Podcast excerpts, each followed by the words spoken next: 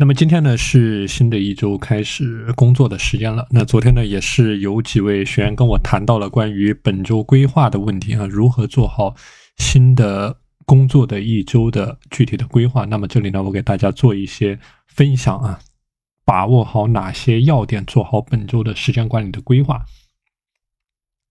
那第一个核心的要点啊，就是做好你的聚焦体系，时间管理的聚焦体系。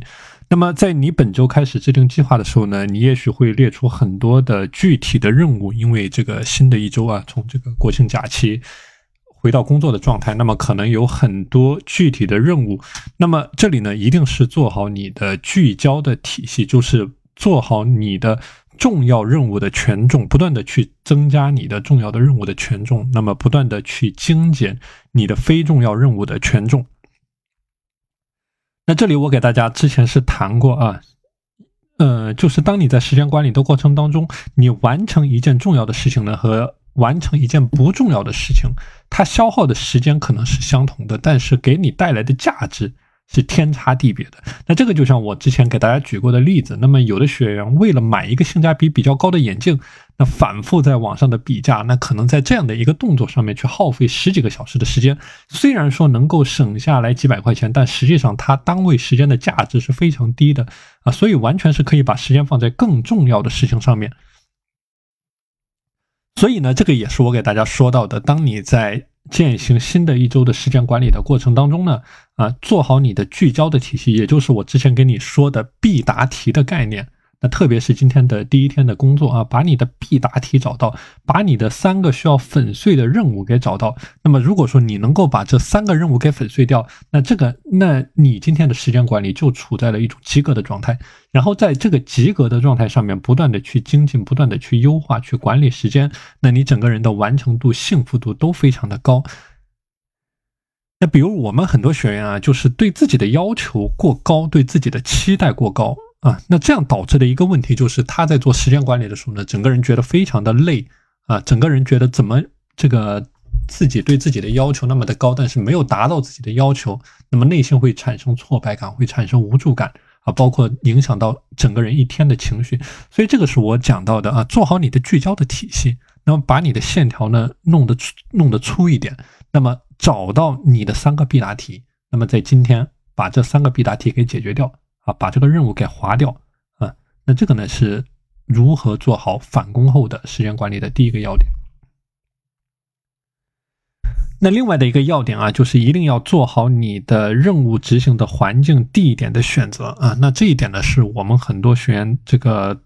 呃体会比较深刻的一个点啊，那就是在他的办公场所发生了变化，直接影响到他在一天当中的效率。所以说，这个是我给大家。提到的，那么在你工作的时候呢，在你真正做事情的时候，尽量不要选择过于安逸、过于舒适的环境。那比如说你在办公室可以执行的任务，那就不要在家里面执行；那你在图书馆里面可以执行的任务，也不要在你的卧室里面去执行。啊，就根据适宜于你的环境、地点去制定你的清单，尽可能的去选择对于你来说，呃。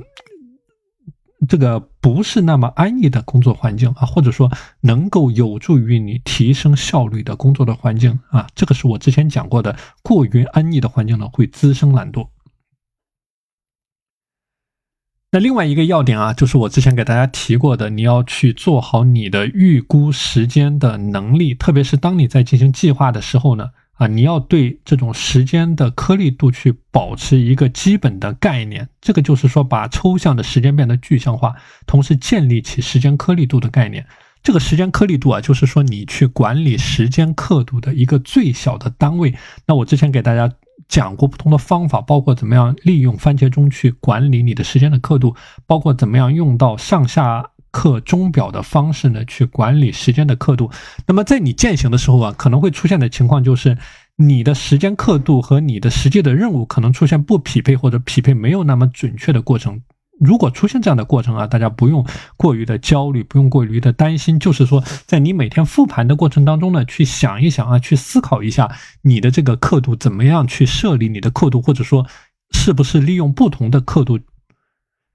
利用不同的刻度去管理你的任务呢，会能够更加有助于你提升你的时间管理的效率啊。所以这个是给大家分享的，去反复的训练估算你的时间管理的能力。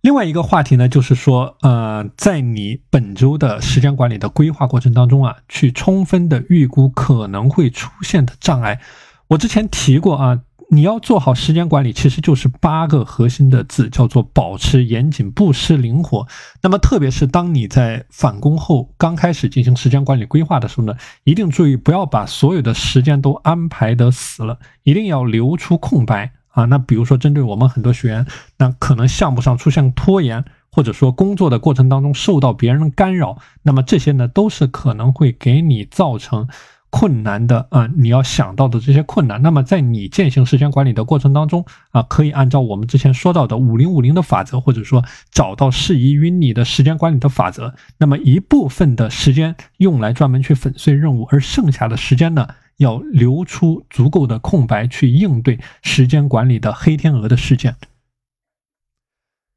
好的，今天的内容就和大家分享到这里啊！大家如果想要加入到我的自律打卡社群呢，可以添加我的微信五幺二四九零五七五五幺二四九零五七五，我们下期节目再见。